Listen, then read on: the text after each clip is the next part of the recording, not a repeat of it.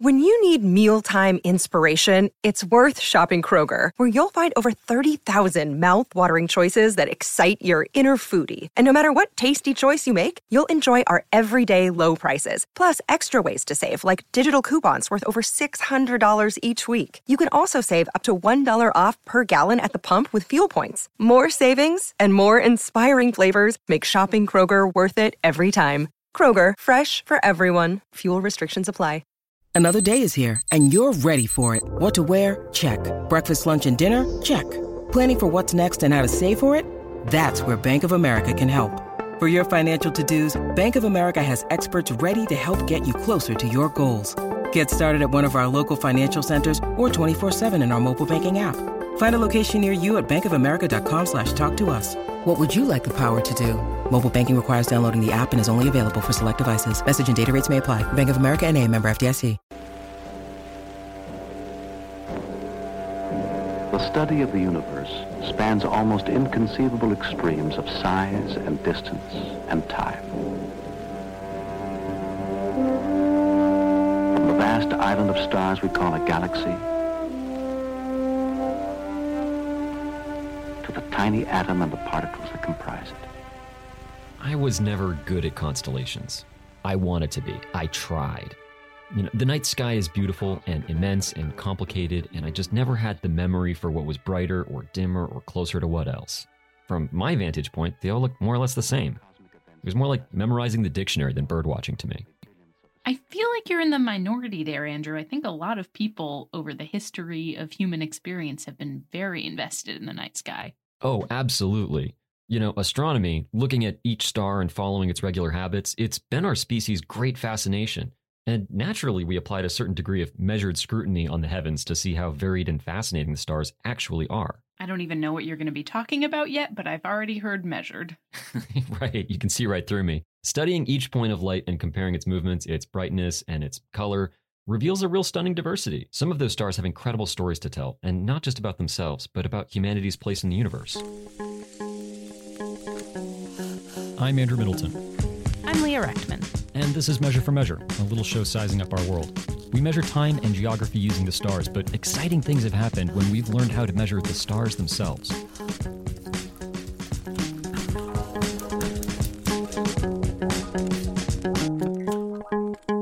Can you take us back a little bit? I mean, I know the history of astronomy is very long, but you know, where we start using measurement. For sure. And and I first want to give some credit. The ancient Babylonians, the Aztec, the Mayans, there are plenty of cultures throughout history that have studied the heavens in this way. But at least for our story, we're going to start in the mid 1500s, at about the time Henry VIII was on his very last wife. Polish astronomer and scholar Nicholas Copernicus. This is the Copernicus, right? The Copernicus, yeah.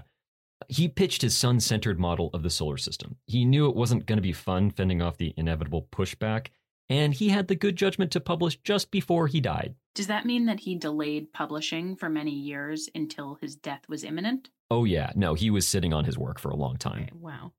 And he was right. He got plenty of pushback post mortem, not just from theologians like Martin Luther and the Pope, but from other astronomers. You know, the defenders of the old Earth centered model knew that there was no way that the Earth moved. They knew. They were certain. They were. Well, yeah, when you when you look at the scenery go by from your carriage, the lampposts by the street pass quickly, the houses and the churches and the fields appear to move slower, and the mountains in the far distance barely seem to move at all. Yes, I often feel that when I'm looking up at the scenery from my horse drawn carriage.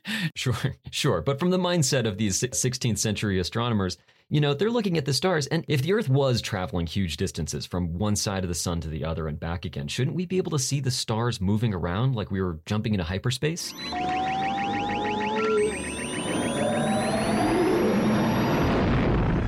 We don't. The stars don't move like that at all. And it was really solid reasoning for the time. From their vantage point, they couldn't see the stars moving in the background. What those astronomers didn't realize was that even the closest stars are actually just much, much, much farther away than anyone dared to imagine. So they looked like they weren't moving because they were so far away that the distance we were moving in relation to them was really small. Yeah, that's a good way to think about it. It took 200 years for astronomers to create precise enough technology to see that on either side of Earth's orbit, the stars do appear to move a tiny, tiny bit. Now, astronomers would observe a star in January and then check in on it six months later in June, when the Earth is 300 million kilometers away on the other side of the sun. Comparing the two views from those two vantage points is like kind of how our eyes work. Having two eyes facing forward and sending slightly different images from slightly different perspectives is what gives us depth perception. It's sort of like if you were to put your hand over one eye and then your hand over the other eye and see the change. Exactly. And that change is called parallax. Parallax. Yeah. So, with a telescope and some trigonometry, scientists could finally see how far away the stars actually were by comparing the two images taken from the vantage point of one side of the Earth compared to the other. The stars weren't just points of light on a celestial bowl or a heavenly ceiling. They discovered that the cosmos had depth.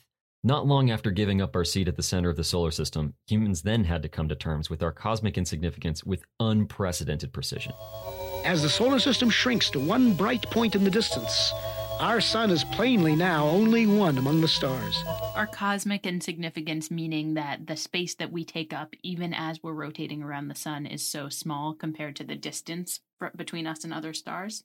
Yeah, we discovered that the stars were really, really far away. And if they're that far away and we're just a small part of it, then it makes you feel like you're alone in a very big empty room. This is like um, all the sci-fi writing realizing that the universe doesn't center around us. I mean, it's the same anxiety that the Pope and Martin Luther had in response to Copernicus's sun-centered theory, right? It's like we are not the center of the universe, and therefore God may not be paying the most attention to us, and that's a real bummer because we think from our own experience that we are the most significant.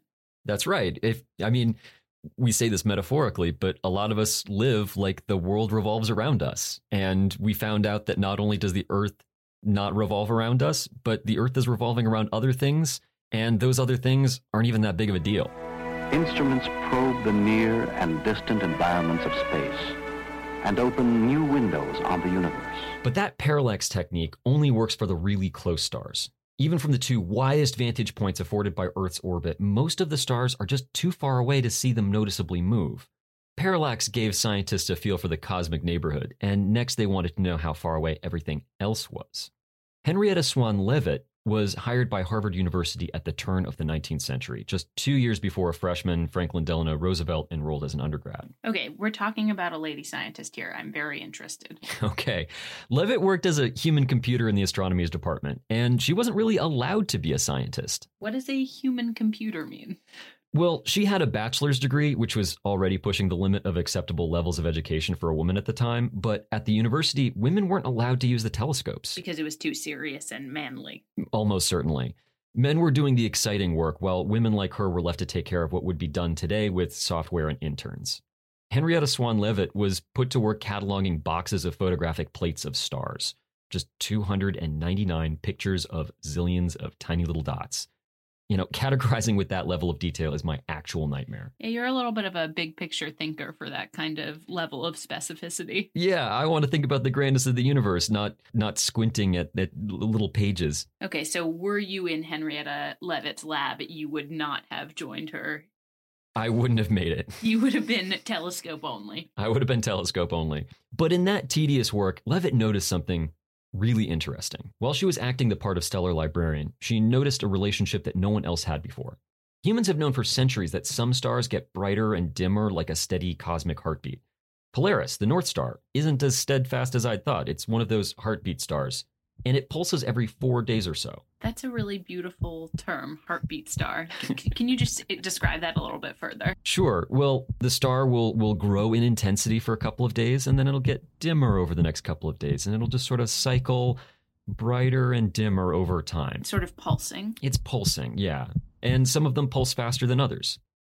What Leavitt noticed was that for those nearby heartbeat stars whose distance from Earth had been measured with the parallax method, she noticed that the faster the star's heartbeat, the brighter it was shining. So a fast pulse meant a bright star, a slow pulse meant maybe a dimmer star. So this might sound trivial, but if you imagine maybe you look out your window at night and you see two little lights on your window, it's hard to tell which one is a firefly on the glass and which is a distant truck headlight until maybe one of them starts blinking in a particular pattern that makes you think that it's a tiny insect. In the same way, Leavitt's work meant that you could point your telescope at a tiny little distant beating star, measure its pulse to figure out how brightly it shines, and then compare how dim it actually looks here on Earth. And that way you can figure out how far away it is. Wait, wait. I, I'm not understanding the connection just yet. So, in the same way that I get really confused when I look up at the stars, and some of them are bright and some of them are dim, you can't really tell the difference between a really bright star that's far away and a really dim star that's close up. They're all just kind of a jumbled mess. But if one of them is blinking, and it's blinking in a way that means that it must be really, really, really bright, but here on Earth it still looks dim, that means it's got to be really far away. And today that's known as Leavitt's law, that relationship between the, the heartbeat of the star and how bright it is. Immediately, astronomers saw the value of that relationship of those heartbeat stars, and they started using them as a benchmark for comparing brightness. They're called standard candles. They're objects in space of known brightness that can be used to compare distances around the galaxy, like a map of lighthouses pulsing in the dark.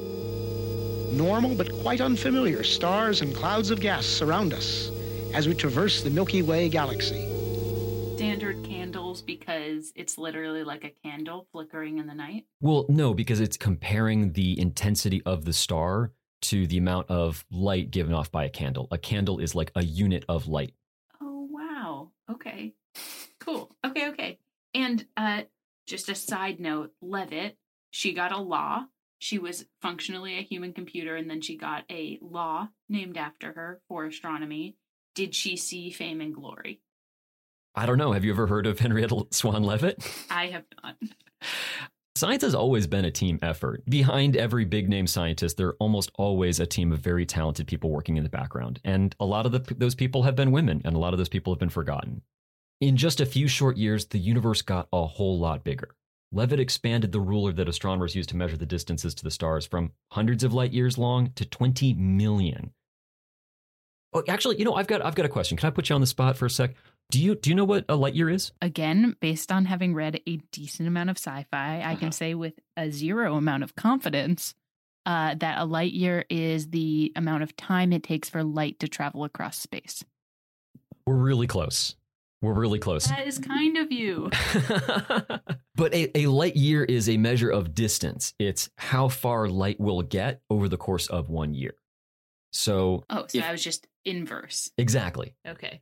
So a light year is, I mean, light is really crazy fast. It's moving at three times 10 to the eighth power meters per second, which is like, How do you know that off of the top of your head, Andrew? I took physics in high school. I took physics in high school. I did not retain that level of information. So light is just crazy fast. And if you can imagine the incredible distance that light can go in a whole year, just, just to, to help you visualize stuff, it takes close to a half hour for a radio signal, which is traveling at the speed of light, to go from Earth to Mars. And that's just within our own solar system. Do we have on Earth experiences of light being slow, like an experience that I would have had? Because I know you can watch stars in the night sky that are like exploding or Mhm. whatever, but it actually already happened because of something about light years. But is there Right. anything that happens on Earth that helps us experience light years?